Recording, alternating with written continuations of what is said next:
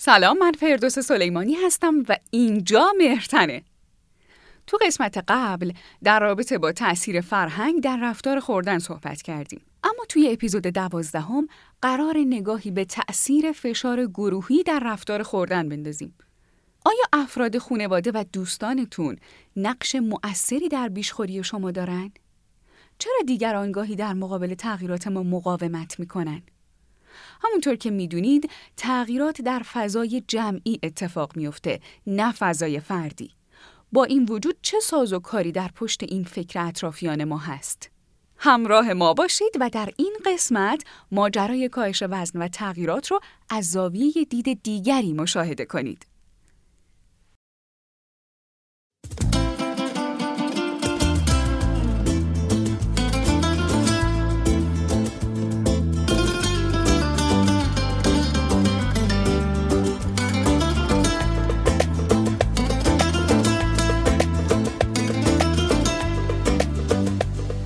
بسم الله الرحمن الرحیم. ما جلسه دوازدهم رو و پله دوازدهم مهرتن رو امروز با هم قرار راجع بهش یکم صحبت کنیم و یکم گپ بزنیم و ببینیم که چه چیزهای جدیدی برامون داره. ما در پله یازدهم یکم با هم راجع به روابط آدم‌ها و تاثیرگذاری روابط آدم‌ها بر خوردن ما صحبت کردیم. این پله می‌خوام یکم این ماجرا رو توسعه بدیم و یکم بیشتر راجع به این فضا بدونیم و بعد هم در انتها می‌خوام یکم جمع‌بندی کنم چیزایی که راجبش صحبت کردیم و کارهای بعدی که و صحبت‌های بعدی که می‌خوام تو ادامه راجبش صحبت بکنیم. یه تجربه جالبی من داشتم وقتی که به شکل حضوری مهرتن رو ما برگزار می‌کردیم در تهران. یکی از عزیزان اومده بود برای دوره مهرتن، خانومی بود و همسرشون خیلی تشویق کرده بود ایشون رو که بیاد در دوره مهرتن ثبت نام بکنه و شروع کنه دوره مهرتن رو گذروندن. و ایشون ما شروع کرده بود و اتفاقا از افراد خیلی موفق دوره بود، خیلی خیلی متعهد بود و خیلی زمان جدی میذاشت و پله ها رو کامل میخوند و جلسه ها رو شرکت میکرد و ترمینا رو حل میکرد و خب خیلی نتایج جالبی تو این فضا گرفته بود و شروع کرده بود کاهش وزن پیدا کردن به طور جدی و خب خیلی خیلی جالب بود، تجربه جالب و منحصر به فردی بود. بعد وسط‌های دوره همین جلسات فکر کنم یازده دوازده بودش که ما جلو دوره جلو می‌بردیم، یواش یواش اومد ایشون و اشاره کرد که انگار که همسرم دیگه موافق نیست که من این دوره رو ادامه بدم و انگار میگه که من چه کار خوبیه مثلا داره این کارو انجام میدی و اینها، ولی مرتب رفتارهای چیزی انجام میده. مثلا قبلا مثلا ما شاید شش ماه یک بار رستوران میرفتیم بیرون، الان هر دو هفته میگه اوه چقدر دلم هوس کرده بریم فلان رستوران، بریم با هم مثلا کباب بخوریم و اینها.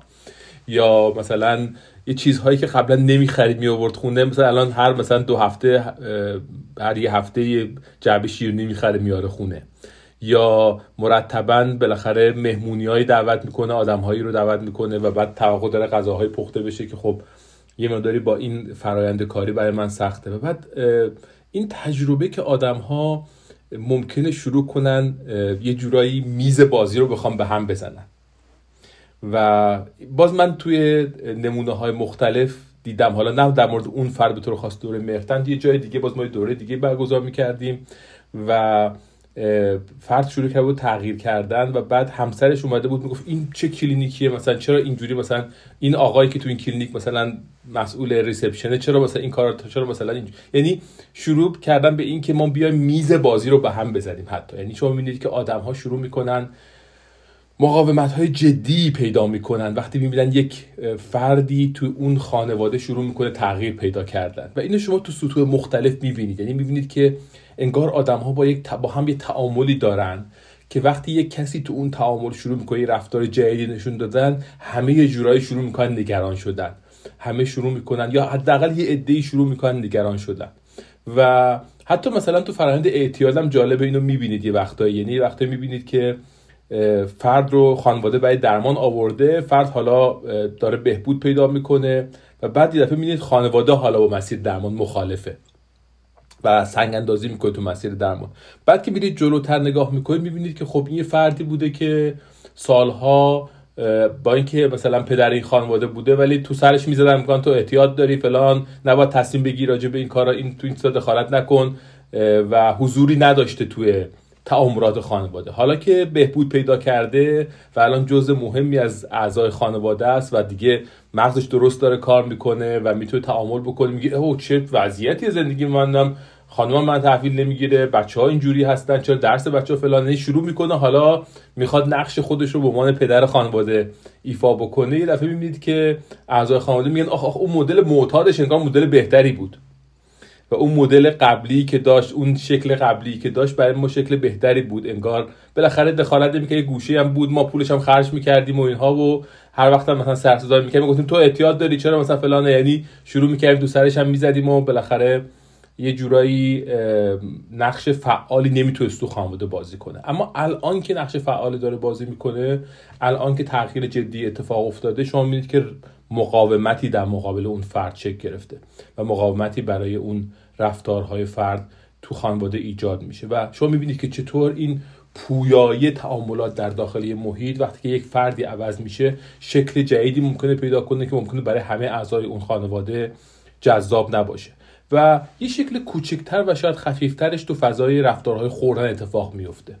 وقتی مادر خانواده شروع میکنه بالاخره میگه که خب بیایم غذاهای سالم بخوریم، یا شروع میکنه بالاخره ظاهر فرد عوض شدن یه نگرانی هایی تو خانواده ایجاد میکنه، در ناخودآگاه آدم ها شروع میکنه یه نگرانی هایی اتفاق افتاد. حتی میبینید خب بالاخره به ظاهرش توجه بیشتری میکنه، به سلامتیش توجه بیشتری میکنه و خب همسر میگه خب این که الان شرایط جدیدی داره براش پیش میاد و بالاخره انگار سلامتی بهتری داره پیدا میکنه، بعد به خودش نگاه میکنه میگه که اوه من اوضاعم خیلی خرابه، بعد میگه خب انگار که داریم این توازن قوایی که در داخل خانواده بوده انگار داره به هم میخوره و اون تعادل قبلی که ممکن تعادل خوبی هم نبوده ولی بالاخره تعادلی بوده که مدتها برقرار بوده، اون تعادل داره به هم میخوره و خیلی مهمه که آدم این بخش ماجرا رو ببینه، یعنی وقتی که راجع به تغییر داره حرکت میکنه ببینه که این تغییر تأثیرش رو دیگران، رو افراد دیگه دور و برش چیه.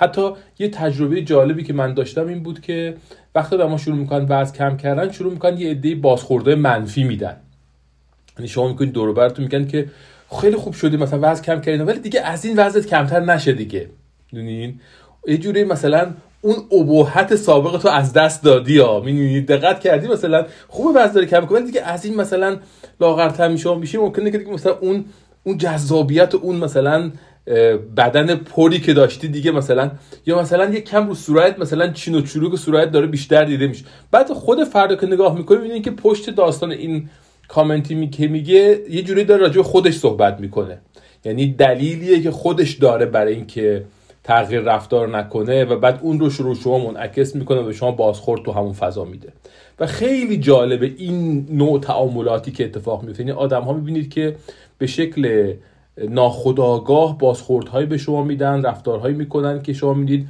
نشانگر آن چیزی که در درون خودشون داره اتفاق میفته و خیلی خیلی جالبه که آدم دیگران رو بتونه ببینه. یه چیزی که تو این کاری که ما داریم انجام میدیم تو این بالاخره دوره مهرتن همیشه برام مهم بوده این بوده که خب شروع کنیم خودمون رو ببینیم و شروع کنیم ببینیم که خودمون چطور داریم رفتار میکنیم، ولی یواش یواش بدم نیست ببینیم که دیگران چطور دارن رفتار میکنن و تو ذهن آدمهای دیگه چی میگذره. اگه آدمها همراهی تو یک مسیر ما میکنن یا همراهی تو یک مسیر ما نمیکنند پشتش چیه و احتمالاً چه اتفاقایی داره توش میفته. و این رو هم باید تأکید بکنم که خیلی وقتها جایگاه ما هم این نیستش که اینو برای افراد باز بکنیم، یعنی بگیم مادر من مثلا شما تنها نقش توی خانواده این بوده که ما غذا میدادی، حالا چون مثلا ما دیگه اون غذاهای چیزو نمی دوست نداریم بخوریم شما مثلا تو جایگاه تو خانواده عرض دادی، این علت ما، یعنی ما طبیعتا وارد تعامل این شکلی نمیخوایم با مادر بشیم، وارد تعامل این شکلی با همسر نمیخوایم بشیم. همسرم مثلا شما همیشه بالاخره فکر میکردی که همسرت جذابیت فیزیکی نداره مدتها و خیلی بالاخره توجهی نمیکردی، الان احساس کردی که جذابیت فیزیکی جدی داره همسرت پیدا میکنه و شروع کردی نگران شدن که خب آیا دیگران توجه بیشتری به همسر من میکنن یا نه، و این برات یه بالاخره حالت ناخوشایندی ایجاد کرده و این احساسی که داری چقدر ممکنه که تأثیر گذاشته باشه رو رفتارت که انگار نمیخوای همراهی کنی با من. یه وقتایی مثلا میگی که خب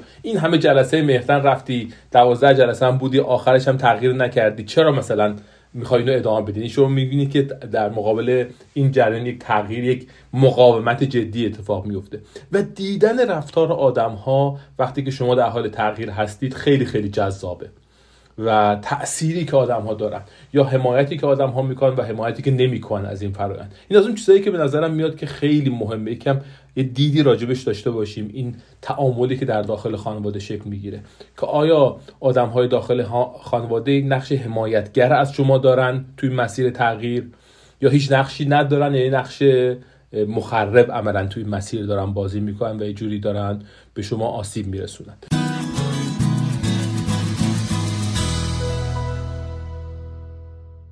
یک کم بیاییم با هم فکر بکنیم و افراد خانوادهمون رو یا اطرافیانمون و دوستانمون رو بیاییم ببینیم که چه نقشی در خوردن ما دارن. آیا نقش مؤثری در بیشخوری ما دارن یا ندارن و آیا این نقش رو غیر فعال بازی میکنن یا فعال بازی میکنن؟ یعنی چی؟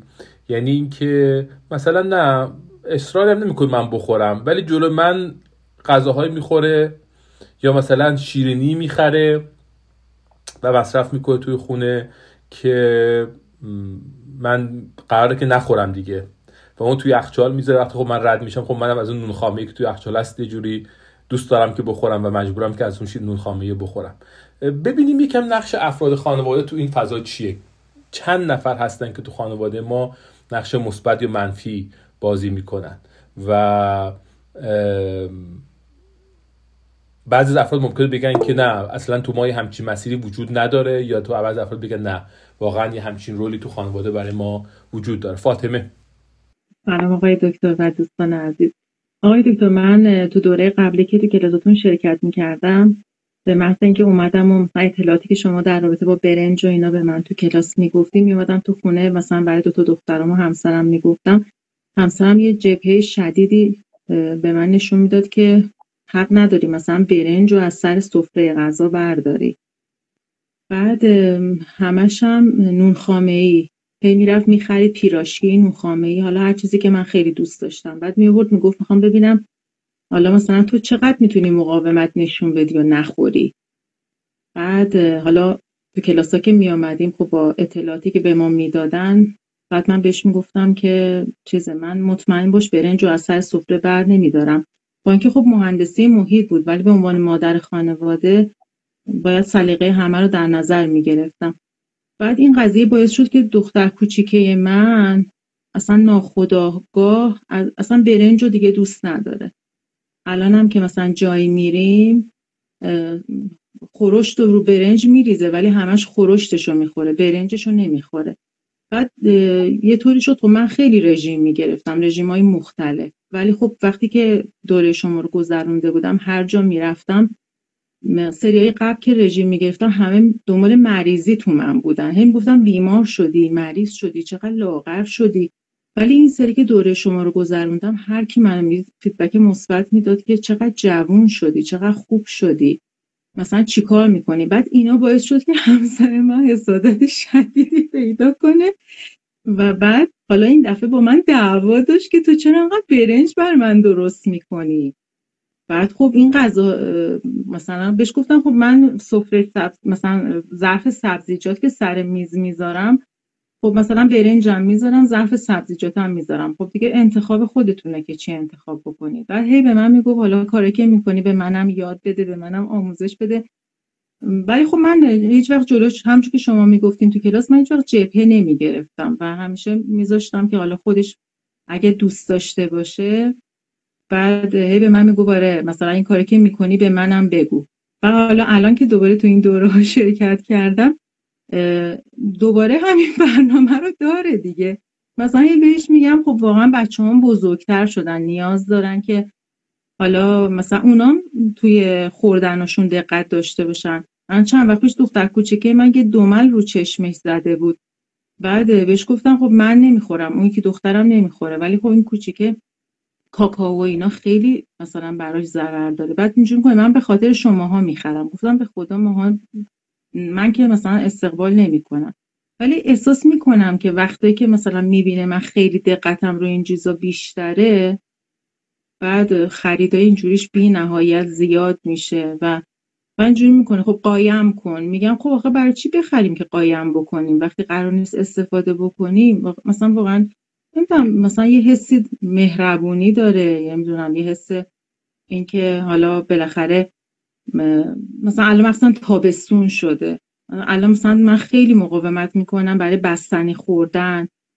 بعد میره انواع بستنی ها و مدل های مختلف، حالا چه مثلا کارخونه‌ای چه غیر کارخونه‌ای. بعد میگم احساس میکنم من زمانی که میخوام مدیریت بکنم، این بنده خدا از اون ور این حسو داره که همش این مدیریت منو به چالش بکشونه، منو به دردسر بندازه. و برای منم واقعا شرایط خیلی سخت میشه دیگه. مثلا من این پوپو از زمان بچگیم پوپ خوردن خیلی دوست دارم، یا از این کیمای دوقلو. مثلا بقیه چیزا رو میخره من خیلی اهمیت نداره برام، ولی وقتی خب مثلا اینا دست اینا میبینم حس می‌کنم برام تو دور برشون نباشم و اینا. ولی خب یه وقتایی که واقعا میبینم خیلی تحت فشارم، میگم خب حالا یه دونه بخور دیگه، حالا با یه دونه که اتفاقی نمیفته. واقعا مشاهده مهم و جذابیه. من چندین نکته دارم راجعش، ولی دوستان دوستان دیگه هم صحبت کنن بعد برگردیم. همین که آدم ببینه اینها رو به نظرم اتفاق مهمیه، همین مشاهده گری اینها و ثبت و ضبط اینها تو ذهنش و اینکه چه راهکارهایی ممکنه وجود داشته باشه بی نهایت بی نهایت مهمه. عاطفه، خب من اگه سلام اول خدمت شما همه دوستان، ولی من اگه بخوام بگم یه خورده مدل فرق داره با این مدل که میشه. من وقتی رژیم میگیرم دارم لاغر میشم، فقط یک بار حالم بد بشه میگن دلیل حال بد شدن رژیم بوده، حالا شاید دلایل دیگه هم بوده، قبلا هم بوده. بعد دوباره رژیم نمیگیرم، خود خانواده مشوق میشن برو رژیم بگیر، بعد من میمونم رژیم میگیرم میگن حالت بد شد رژیم بودی، رژیم نمیگیرم میگن برو رژیم بگیر. و من تو این بازه موندم، من باید چی کار کنم؟ بله بله، اینم یه یه یه نوع مشاهده این جریانه. سمین، خیلی جالب بود مشاهده های دو نفر قبلی. من احساس میکنم یه شکل سومیه تجربه من. من از بچگیم تقریبا از دوازده یازده دوازده سالگی اضافه وزن داشتم. بعد همیشه این تجربه رو دارم که اصلی ترین مشکل من توی پروسه های کاهش وزن، یکی از اصلی تریناش واکنش های خیلی ناخودآگاه هم نسبت به پیام اطرافیانم بود و تا حد زیادی خشم تجربه می‌کردم نسبت به واکنشاشون. مثلا اگر که من مثلا یه مدتی دارم وزن کم میکنم، بعد واکنش مثلا اعضای خانواده من، مثلا مامانم، این افراد از بچگیم از نوجوانیم این بود که مثلا چه خوب، و بعد شروع میکردن مثلا دو هفته بعد من میخواستم نمیدونم چیپس بخورم، بعد یه واکنشی میدادن نسبت به اینکه ای خب اینو نخور یا فلان، بدون اینکه من بتونم کنترل داشته باشم باعث میشد که نه حتما اون کارو بکنم. یعنی یه لج خیلی شدیدی رو تجربه میکردم. یا یادم میاد مثلا توی باشگاه یه روز مربی به من گفت ای چقدر مثلا خوب مثلا وزن کم کردی، بعد رفتم عرق کرده بودم، رفتم لباس عوض کنم، رفتم سفید پوشیدم، اومدم بالا مشکی مشکی تنم بود، سفید پوشیدم که اونجا مثلا میخوابم، بعد دیوار مربی گفت چرا این شکلی شدی؟ گفتم هیچ اتفاقی نیفتاد، لباسم عوض کردم. یعنی انگار من همیشه یه واکنش خیلی خیلی منفی داشتم نسبت به اینکه هیچ وقت دوست نداشتم افراد نظر مثبت یا منفی نسبت به این قضیه بدن.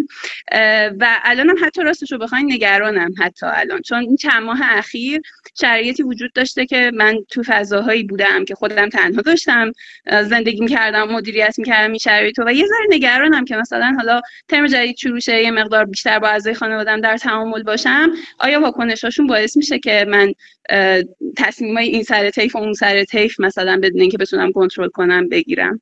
عالی عالی عالی، همین فوق‌العاده فوق‌العاده جذاب. مهسا، سلام آقای دکتر، دوستان من عذرخواهی می‌کنم تو فرودگاه بودم، منتظر یه مسافر بودم، همین الان مسافرم رسید، ولی من جمله‌مو میگم، عذرخواهی می‌کنم از حضورتون، بعد مرخص شم. ما همیشه بحثمون تغییر رو خودمون بوده، خیلی چالش بزرگی بود. الان هم تجربه دوستان هم وقتی هم فکر میکنه میبینه خب ما بحث این که تغییر ما وقتی دقت میکنم تقریبا یه جوری همیشه داره اطرافیان ما رو نگم میترسونه، اغراق شده است، ولی عکس العمل میبینیم. الان خب یه سوال بزرگ چالشی تو ذهن من اومد. ما همیشه میگم وقت داریم میذاریم تغییر خودمون، چقدر مهمه ما وقت بذاریم برای پذیرش اطرافیانمون نسبت به تغییرمون. الان دیگه واقعا یه سوال چالشی برام شد، چون همیشه میشینیم بحث راجع به تغییر خودمون از اول دوره هم گفتیم کار کنیم روی این مسئله، کار دشواریه و تقریبا حالا گروهی که تا این مرحله اومدیم همه یه بخشی از احساس موفقیت رو درونمون داریم، ولی با تجربه دیگران مرور زندگی میبینم اون اطرافیانی که با ما بودن تا این سن کنار ما اصلا شاید اولش هم ذوق کنن، تشویق کنن، ولی از یه مرحله انگار دیگه میشن ترمز دستی این پیشرفته. عجیب بود و تجربیات شنیدنی و هممون هم عملا این تجربیات رو داشتیم تو زندگی. این الان دیگه یه سوال چالشه، چقدر اهمیت داره ما وقت بذاریم رد شیم از روش، زمانی رو سپری بکنیم، مثلا روشی هست، راهی هست براش. این که الان برای من یه سوال بزرگ شد تو ذهنم، چون دیدم بیشتر دوستان این مشکل رو دارن و مهمم هستش. قاعدتاً صد درصد کاملا با تو موافقم موافقم. چقدر واقعا مشاهده های جذابیه. سمیرا مسافرتون جا نمونه گم نشه، مثلا اگه میخواد ب...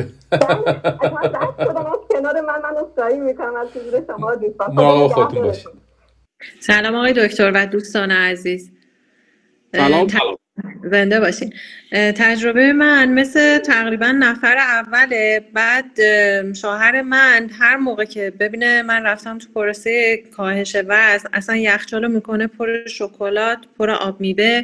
من این قضیه رو اینجوری در خودم حل کردم که با تجربه چند ماه خارج زندگی کردن، وقتی که پیاده رویای خیلی طولانی مدت ما با هم داشتیم، من میدیدم که شوهرم داره راحت جلو جلو میره، بعد من پشت سر ایشون انقدر به سختی دارم راه میرم. خب مسافت طولانی بود، بعد پادرد گرفته بودم. خب وقتی اضافه وزنم داشته باشی خیلی تاثیر میذاره رو راه رفتن آدم، سرعت کمتر میشه اینا.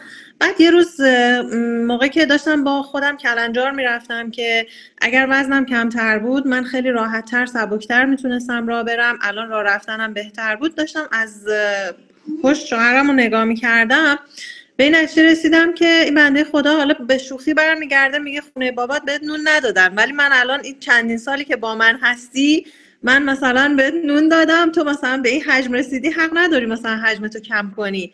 بعد وقتی که داشتم نگاه میکردم گفتم که خب در این مسیری که ما داریم با هم میریم این زندگی منه، من فقط میخوام روی دوتا پا را برم و این آقا نمیخواد بیاد جای من را بره، این آقا الان جای من پا درد نمیکشه، بدن درد نمیکشه، بعد الان با اون صدای درونی مغز خودش کلنجار نمیره که چرا وزنت زیاده، چرا الان داری سخت را میری، و من باید خودم رو خودم کار کنم.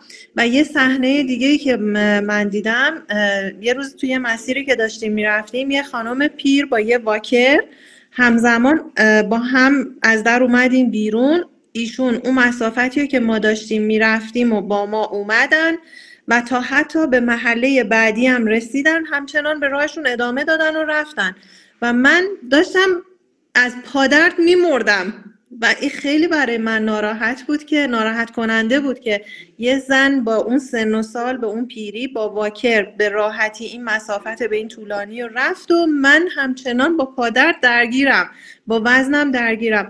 و واقعا تصمیم گرفتم که بیام رو خودم کار کنم، خودم رو بشناسم، بفهمم که چرا بعضی جاها پرخوری دارم، چرا وزنم کم نمیشه. و واقعا اطرافیان آدم باید ندید بگیره. وقتی توی یه مسیری داری حرکت میکنی، یه تصمیمی رو میگیری، باید بدونی که این زندگی خودته، این بدن خودته و فقط خودت میمونی و خودت، دیگرون نمیمونن. یعنی همش باید به فکر این باشیم که خودمون رو در اولویت قرار بدیم. اینم تجربه منه آقای دکتر. فوق‌العاده مشاهده مهمیه و فوق‌العاده ارزشمنده و این که آدم واقعاً ببینه که چه اتفاقاتی تو این تو این تعامل میفته و چطور ممکنه آدم دیگران رو همراه کنه، یا یه وقتایی هم واقعا همراه کردن دیگران ممکنه امکان پذیر نباشه به هر دلیلی، و اینکه چطور آدم میتونه مسیر رو مسیر رو به درستی ادامه بده. همونش که گفتید واقعا من چون تو کلینیک واقعا آدم ها با سن های مختلف آدم میبینه و میبینه که چقدر فعالیت فیزیکی آدم ها وابسته به وزنشونه و سلامتشون. ببینید چقدر تحت، چون من خیلی خیلی وقتا مراجعینی که میبینم خیلی تشویق میکنم که فعالیت فیزیکی داشته باشن و الان میبینم که بخصوص الان چون همه رم تشویق میکنم که بیان حضورم ببینمشون، چون خیلی وقتا خب قبلا همه جلسه های چیز رو ما اینجا آنلاین برگزار میکردیم و اینها، الان همه مریضامو دارم تاکید میکنم بیان حضورا همدیگه رو ببینیم و اینها. و اتفاقا دیروز به همین فکر میکردم چون چند تا مراجعه دیروز داشتم و اینها. شما میبینید مثلا یه فرد پنجاه ساله به سختی راه میره، در حالی که بعضی وقتا مثلا من مراجعه مثلا هفتاد و هفت ساله دارم که میبینید سر حال میاد، مثلا یکم مینیا هم داره، مثلا پر انرژی و خیلی چیزا و اینها و رو به راه و اصلا میبینید مثلا چیزه، مثلا میبینید رفته مثلا سرطان بیمارستان به هم وصل کرده، مثلا دارویی بهش ندادن، رفته کلی شکایت کرده که چرا مثلا دارو بیمه من پولو پرداخت نمیکنه و میبینی ماشاءالله پر انرژی. و بعدی وقتی مثلا میگه میگه میگه دکتر مثلا اینجا میخوان کلینیکو یکم مرتب کنن، اگه خواستیم مثلا اینجا ما بهش میگیم پیشنت ادوکیتی، کسایی هستن که خودشون خانواده آدمایی که مثلا مسائل بالاخره چیز داشتن درمانی داشتن و بعد میان به مریض دیگه کمک میکنن و اینها. میگه من حاضرم بیام جو کمک کنم. یعنی شما میبینید مثلا تو سن مثلا هفتاد و هفت سالگی مثلا فعال و سر حال و اینها، در حالی که شما یه فرد پنجاه و یک دو ساله میبینید که به سختی راه میره و میبینید و وقتی که نگاه میکنید میبینید تفاوت عمدهشون وزنشونه، یعنی اونی که وزن کمتری داشته تونسته. و شما یکم باز دور و برتون که نگاه میکنید میبینید که اون تصوری که از پیرمردها و پیرزنهای سالم تو فامیلتون دارید اصلا تقریبا متصور نیست که کسی تو ذهنتون بیاد پیرمرد پیرزن سالمی که وزن داشته باشه. یعنی تقریبا همه مدل ها از پیرمرد پیرزنهایی که مثلا الان چندین مدل مثلا یادم میاد از پیرمرد پیرزنهایی که سالم و سر حال و رو به راه و اینها بودن، همه افرادی هستند که وزن کم داشتن، جسته های کوچیک‌تر، بالاخره وزنهای کمتر. و اینه که عملا باعث میشه که فرد بتونه تا سنهای بالا هم فعالیت خوبی داشته باشه. و همونجور که دوستان میگن بالاخره ماها در این مسیر زندگی با این بدنمون همراهیم دیگه و این بدن ماست و کس دیگه این تجربه رو داخل این بدن نمیکنه. کتایون سلام، وقتتون بخیر. من تجربه دقیقا مشابه این چیزی که گفتین رو دارم، ولی نه در حوزه خوردن، در حوزه های دیگه. و خیلی جالب بود برام که وقتی آدم خواهد تغییر کنه و اون تغییر مثبته، اولا با مقاومت خودم مواجه شدم که اصلا فکر نمی‌کردم همچین چیزی وجود داشته باشه و یک لج ناخودآگاه، یه کاری میدونی درسته ولی انجام نمیدی، حالا یه سری علتی که وجود داره. بعد که از این مرحله گذر میکنی میبینی که اطرافیان چقدر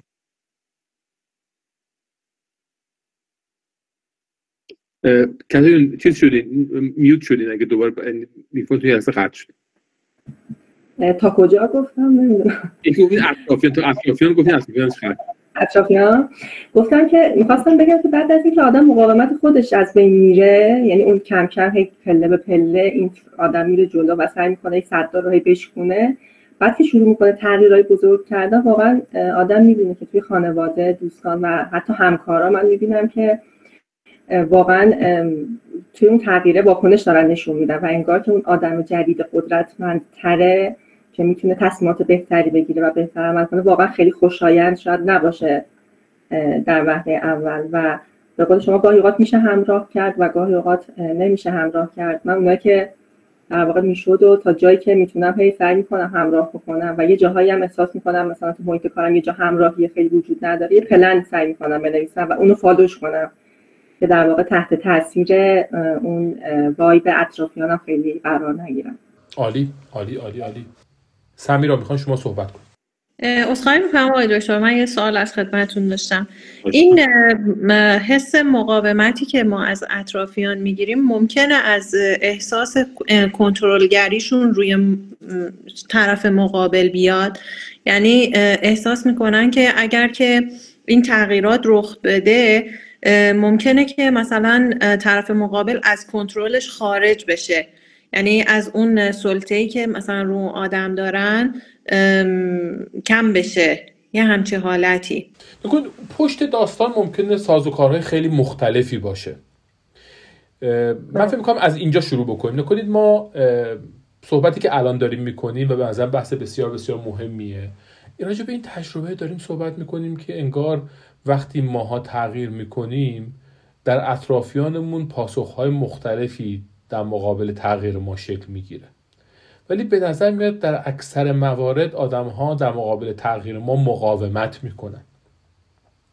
چرا؟ به خاطر اینکه بالاخره همیشه یه تعادلی شکل میگیره، به خصوص در زندگی و روابطی که در طولانی مدت هست یک تعادلی شکل گرفت، یک توازن قوایی شکل گرفته. خب و حالا تو این توازن قوا یک یک بعد از این معادله داره عوض میشه. وقتی این بعد معادله عوض بشه، نقطه بعدی تعادل خیلی ممکنه مشخص و شفاف برای افراد دیگه که تو معادله هستن نباشه و بعد آدم‌ها دوچار یک اضطرابی بشن، اینکه خب تأثیر این در زندگی من چه خواهد بود؟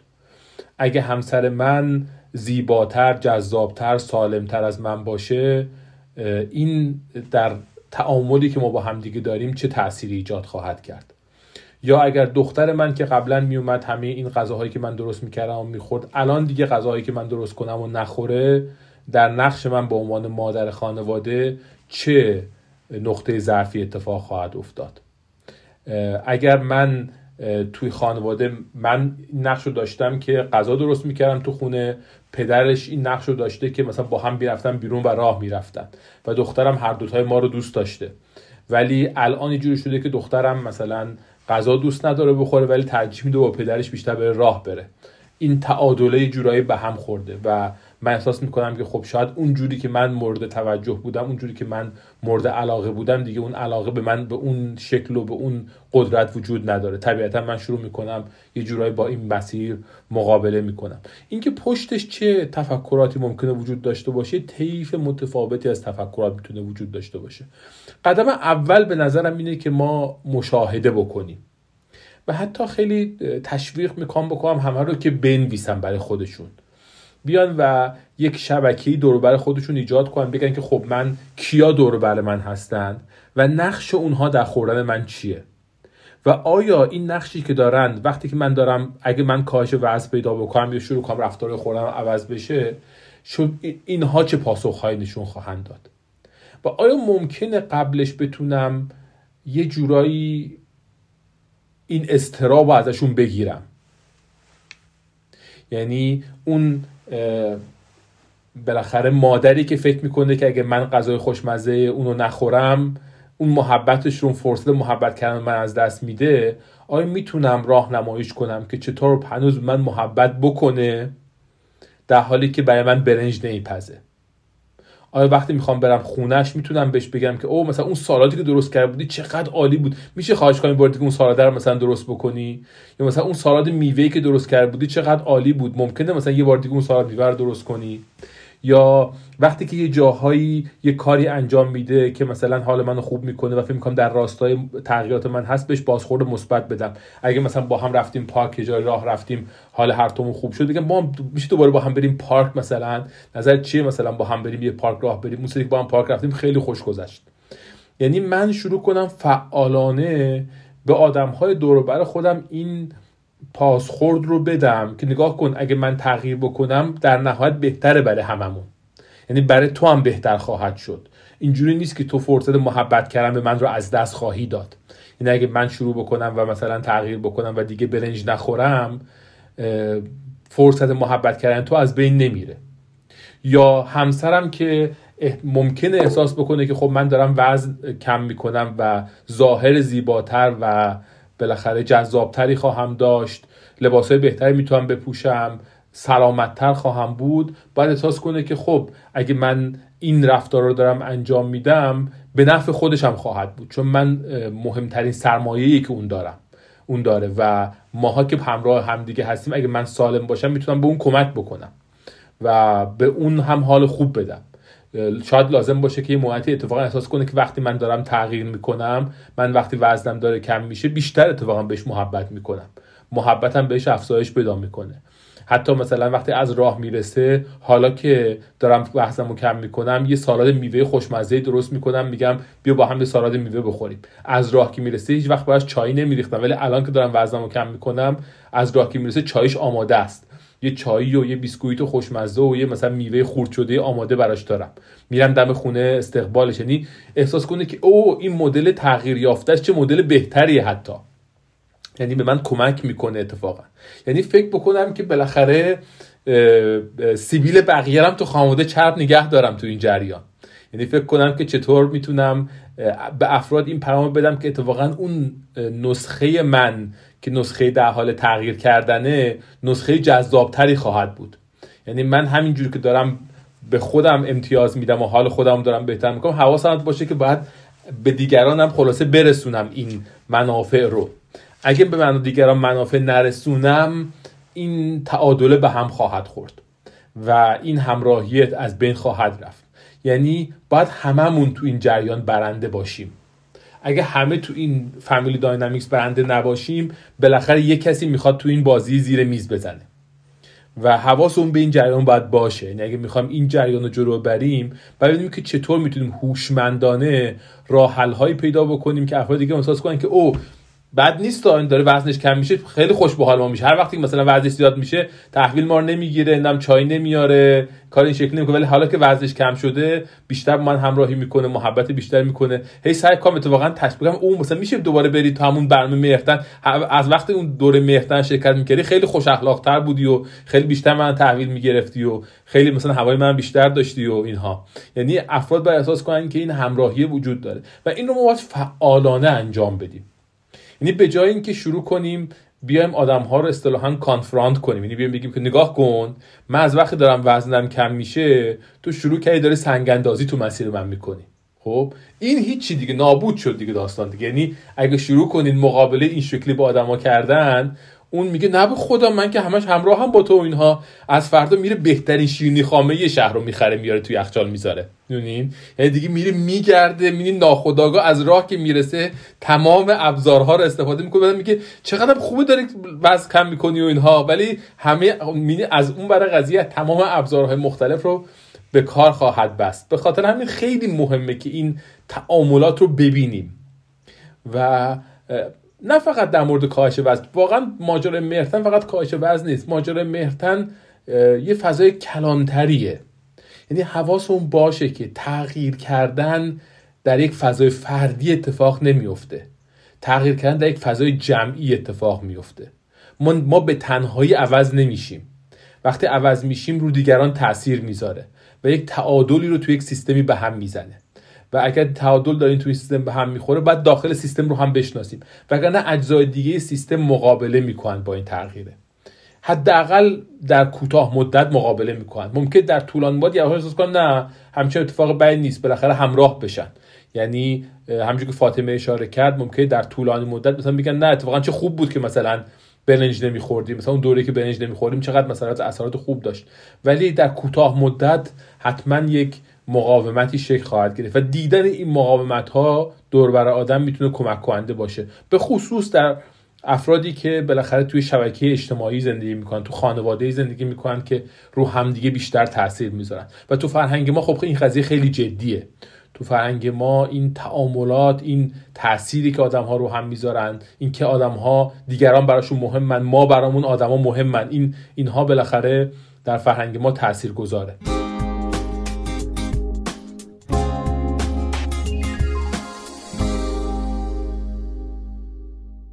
مریم آقای دکتر، یکی از موردهایی که من کم باش مواجه نبودم، آدمایی هستند که خودشونو فعالانه بی تفاوت نشون میدن.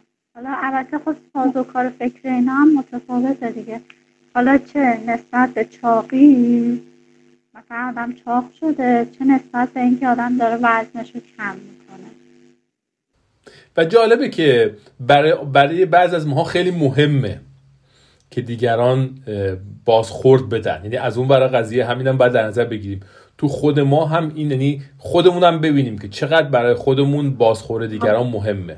و وقتی کسی بی‌تفاوتی میکنه احساس میکنیم که من انقدر بهتر شدم، انقدر وزنم کم شده، انقدر مثلا بهتر راه میرم، ولی دیگران انگار انگار نمیبینن این داستان رو.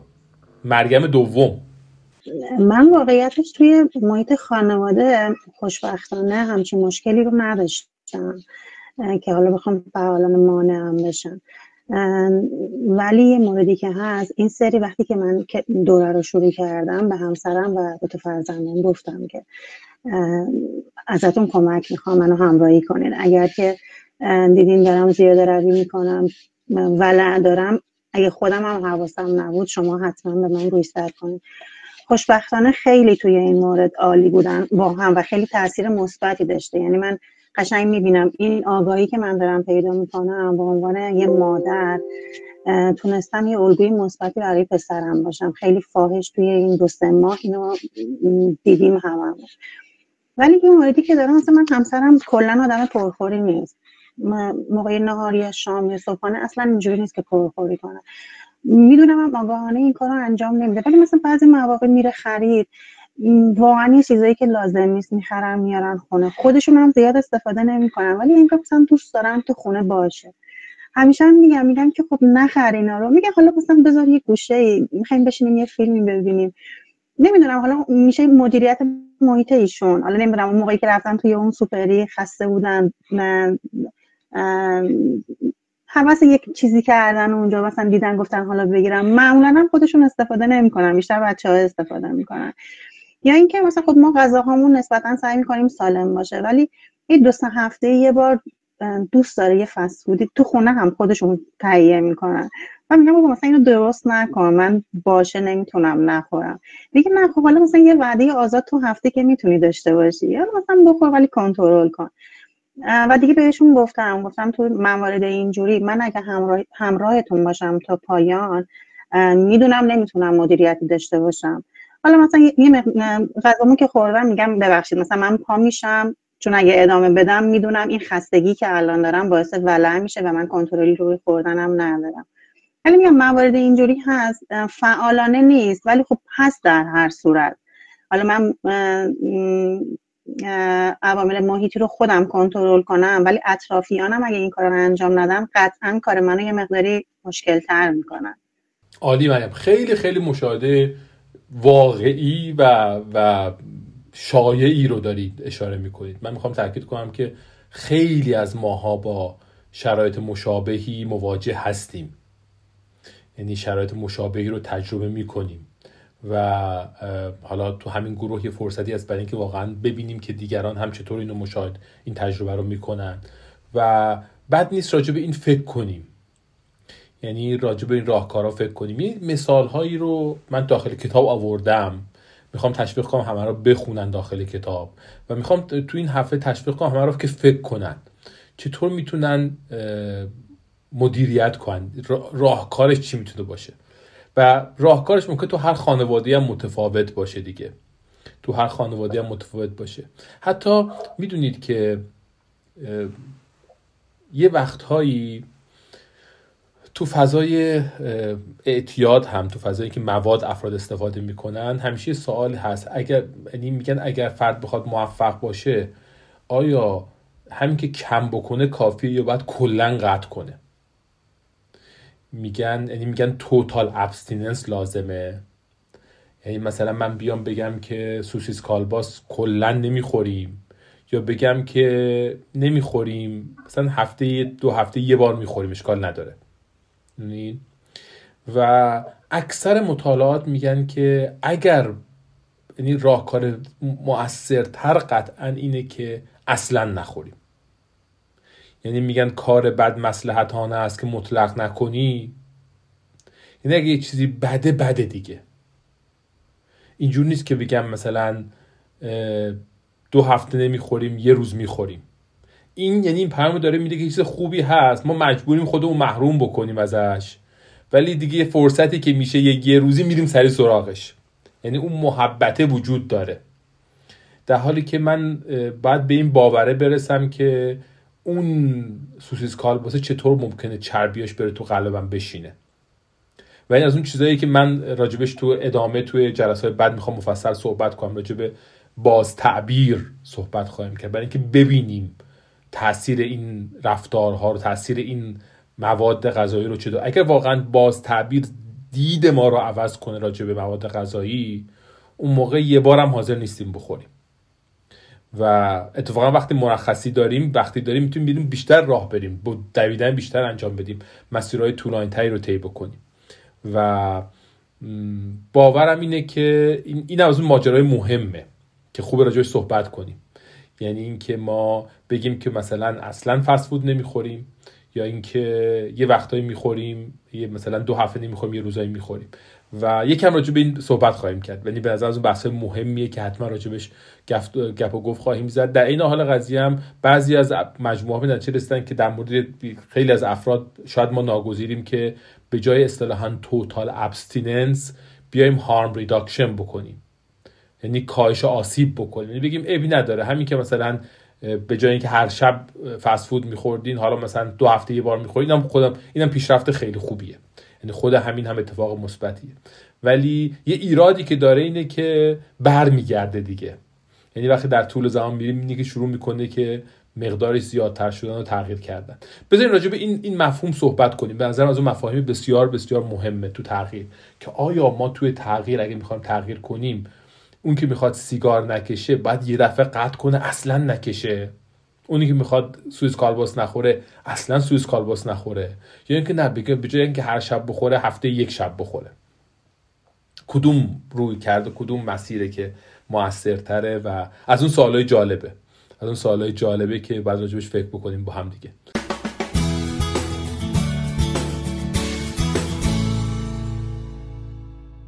سارا،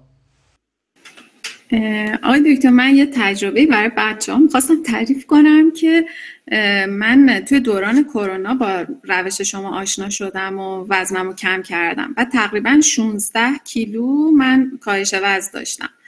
بعد ما توی این مدت یکی از اعضای خانواده وابسته رو نمی‌دیدیم به خاطر اینکه سنشون خب بیشتر بود. می‌گفتیم که کرونا خطرناک نباشه و اینا، مثلا اونها یه حالت قرنطینه داشتن. باور کنیم بعد یک سال و نیم که منو دیده بودن با شانزده کیلو کاهش وزن هیچی نگفتن. یعنی من اینقدر مثلا احساس کردم الان اگه منو ببینن با این لباس و با این مثلا قیافه جدید، او مثلا چه حتما بهم چه حرفا میزنن. و اینکه آمدن نگاه کردن و نشستن و من پذیرایی کردم و هیچی. و این که میگن گاهی هم آدم لازم داره که یک توجهی بشه و مثلا یه تاییدی بشه، یعنی درکش قشنگ. یک هفته‌ای من مشغول قورت دادن این قضیه بودم و هنوزم فکر کنم موفق نشدم، چون دقیقاً یاد اون لحظه افتادم. بله، نه دقیقاً. این نکته جالب اینه که ماها هم برامون مهمه نظر دیگران، یعنی بازخورد دیگران، نه فقط اینکه اونها رو ما تاثیر دارن، رو ما هم برای خودمون مهمه، یعنی به این اهمیت میدیم. گفتم یه بار توی جلسه‌ای که یه دوستی دارم که سالهاست اینجا و اینجاست و کلتکه و خیلی آدم بسیار بسیار آدم موفقیه. بعد این آدم همیشه حسرت ایرانو میخوره. میگم حسرت چی ایرانو میخوری؟ میگفت آقا مثلا یه لباس شیکی میپوشیدیم میرفتیم مهمونی، همه نگاه میکردن، همه بازخورد میدادن. الان بهترین ماشین دنیا سوار میشی، نمیدونم بنتلی فلان سواری، میری تو فلانجا، هیچکس نگاه نمیکنه به تو اصلا و هیچکس به تو با چیز نمیده. قبلا مثلا میرفتی مثلا یه دیزی فروشی، یکم مثلا کوچه‌وال مرتب می‌پوشیدی، همه نگاه می‌کردن فلانی. همه آرزوش اینه که برگرده ایران، ملت بهش نگاه کنن و بازخورد بهش بدن. و شما می‌بینید حتی مثلا توی ایران، یعنی واقعا خیلی وقتا می‌بینید که فانکشن یه مثلا لنگ‌کروس تو خیابونای تهران همینه. یعنی من لنگ‌کروس در تهران سوار میشم به خاطر اینکه ملت نگاه کنم و تمام لذت من اینه که ملت نگاه کنن که آقا مثلا طرف فلانی مثلا سوار مثلا ماشین لنگ‌کروس در خیابان تهران اصلا معنی نداره، یعنی در اون فضای شهری و در اون فضای چیز اصلا اون فیچرها و اون، یعنی این طرف مثلا یه بازی بند خود دیدم مثلا میگفت مثلا خانومی لنگ‌کروزی آورده بود برای فروختن و اینها، میگفت مثلا این دنده مثلا کدوم دنده کمک‌ها رو داره و اینها، میگفت دنده کمک چیه؟ یعنی مثلا طرف تصوری از اینکه این ماشین مثلا دنده کمک میشه استفاده کرده و اینا، یعنی ولی خب نقشش همینه دیگه در جامعه ما دیگه. شما میبینید نقش ماشین مقدار زیادی همین نقش رو داره بازی میکنه، به خاطر اینکه به شما، یعنی توجه آدم‌ها و مهمه، یعنی قدرت بسیار زیادی داره و عملاً نمیخوام بگم اینو حذف کنیم، ولی خوبه تو خودمون ببینیم که این وجود داره، یعنی این چقدر در ما قدرت داره و چقدر بالاخره به رفتارهای ما شکل میده. خانم زرکش اگر هستن و میتونن صحبت کنن و بعد میسم و بعد جمع‌بندی کنیم. سلام به همگی. من حالا چیزی که میخواستم بگم اینه که ما همیشه فکر میکنیم که اگر بیان به همون بگن که مثلا بخور یا به فرض یه چیزایی بخرن طبق گفتن دوستان که ما از برنامه‌مون منحرف بشیم، این مهمه. ولی یه چیزی هم که من خودم تجربه کردم اینه که من چون همسرم خیلی به همه چیه من دقت دارن و رصد میکنن و میخوان کمکم بکنن، نه خودم این حالت رو دارم که مثلا همش میخوام بگم ببین من دارم رعایت میکنم، نه خوردنها.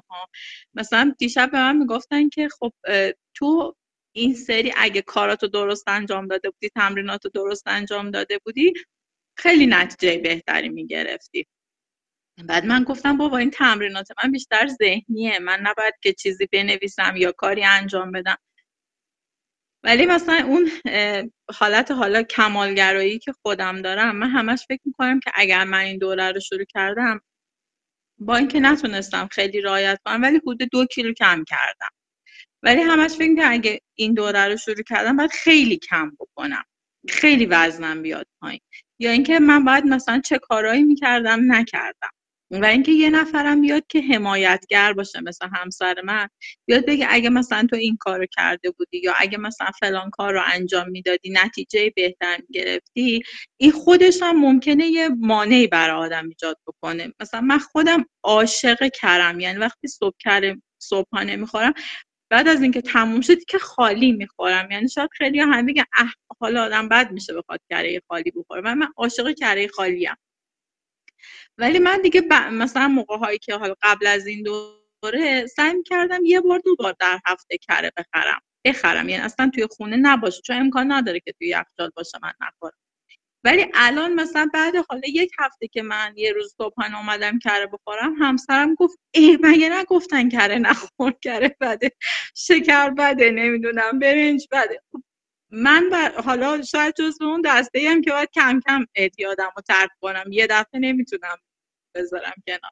و این خودش مثلا وقتی به آدم گفته میشه، آدم اوه چقدر من دارم کار بد انجام میدم، چقدر بده، و یکمی ممکنه که مثلا سرخورده بشه. یعنی اینو من گفتم که من از همسرم سرخورده نمیشم، ولی در کل ممکنه این اتفاق برای آدم بیفته. ماهایی هم که خودمون داریم وزن کم میکنیم، به هر صورت اطرافیانمون هستن کسایی که اونام یه کاری یا وزن کم میکنن یا نمیخوان مثلا یه کاری رو انجام بدن.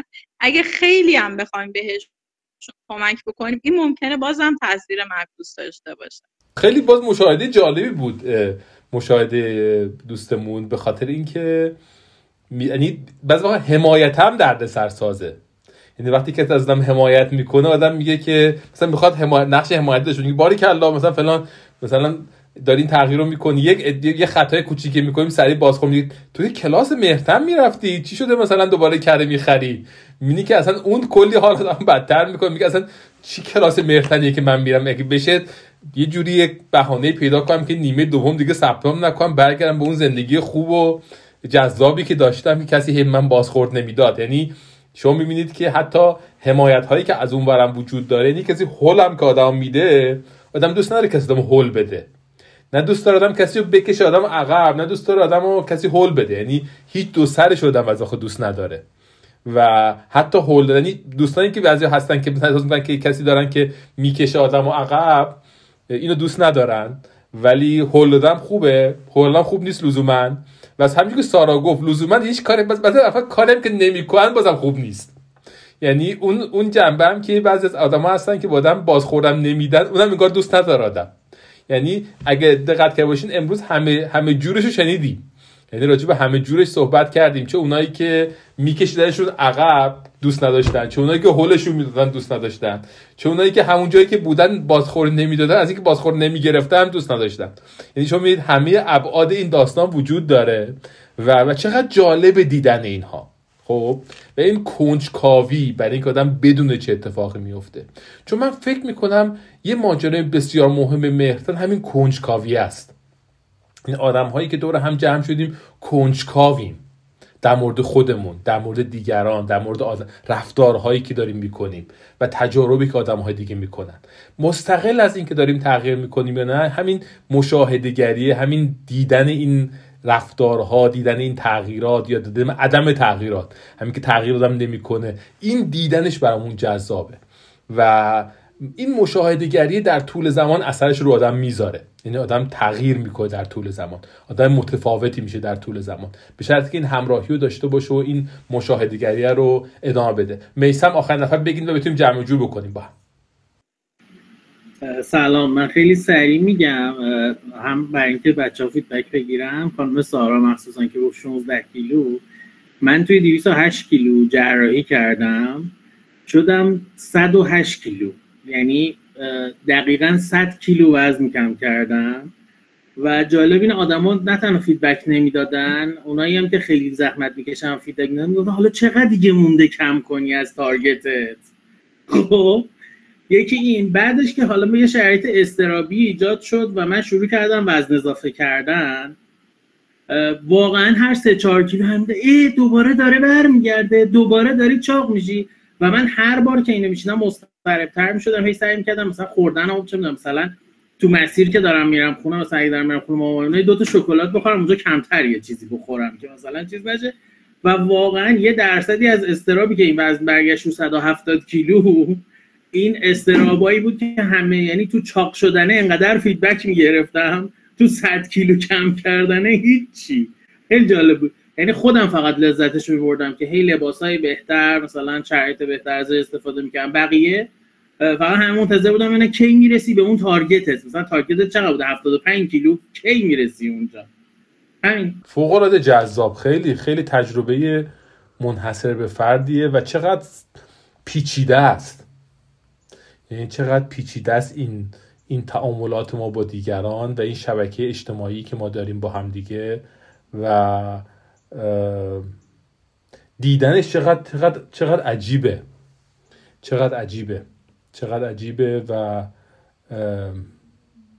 آدم واقعا به فکر وادار میکنه، واقعا آدم به فکر وادار میکنه. سمین دیگه آخرین نکته رو بگی و جمع‌بندی کنی. من توی مسیج هم نوشتم احساس میکنم با توجه به این رنج متنوع نظرات، یعنی کسایی که از نظرهای مثبت شاکی بودن، از نظرهای منفی شاکی بودن، از همه طرف، احساس میکنم انگار اگر که بخواد آدم خیلی موفقیت آمیز در دراز مدت این هدف یا هر هدفی رو به نتیجه برسونه، انگار باید به یه وضعیت خیلی والای حالا عرفانی یا روانی باید بتونه انگار برسه که نه نظرهای منفی خیلی روش تأثیری داشته باشه نه مثبت. شاید انگار این موفقیت آمیزه درست برداشت میکنم یا اصلا میشه به همچین موقعیتی رسید.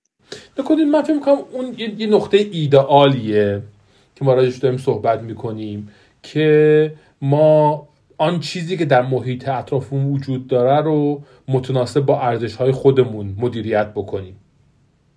یعنی اون جایی که حالمون خوب میکنه استفاده کنیم ازش، اینجور نباشه که برامون مهم نباشه، اتفاقا حالمون خوب میکنه استفاده کنیم و اون جایی که حالمون رو بد میکنه بتونیم مدیریتش بکنیم. خب ولی لزوما این کار کار ساده‌ای نیست، یعنی به نظر نمیاد که لزوما یه چیزی باشه که دسترسی بهش رو ساده باشه یا امکان پذیر باشه تو همه کارها و همه اتفاقات.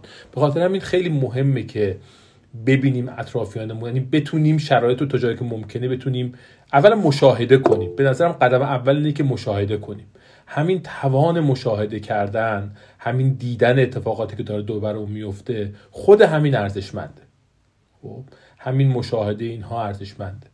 مقدار وزنی هم که میتونیم تو این تغییرات بلند بکنیم باید حواسمون باشه. هر کدوم از ما یه مقداری میتونیم وزن بلند بکنیم در زندگی، با یه مقداری استرس و پیچیدگی و اینها میشه هر زمان مواجه شد. یعنی این که ما همه اینها رو بخوام عوض کنیم آنچنان فشار و استرس ممکنه ایجاد بکنه که اصلا کلا قطع کنیم رابطمون رو با این جریان.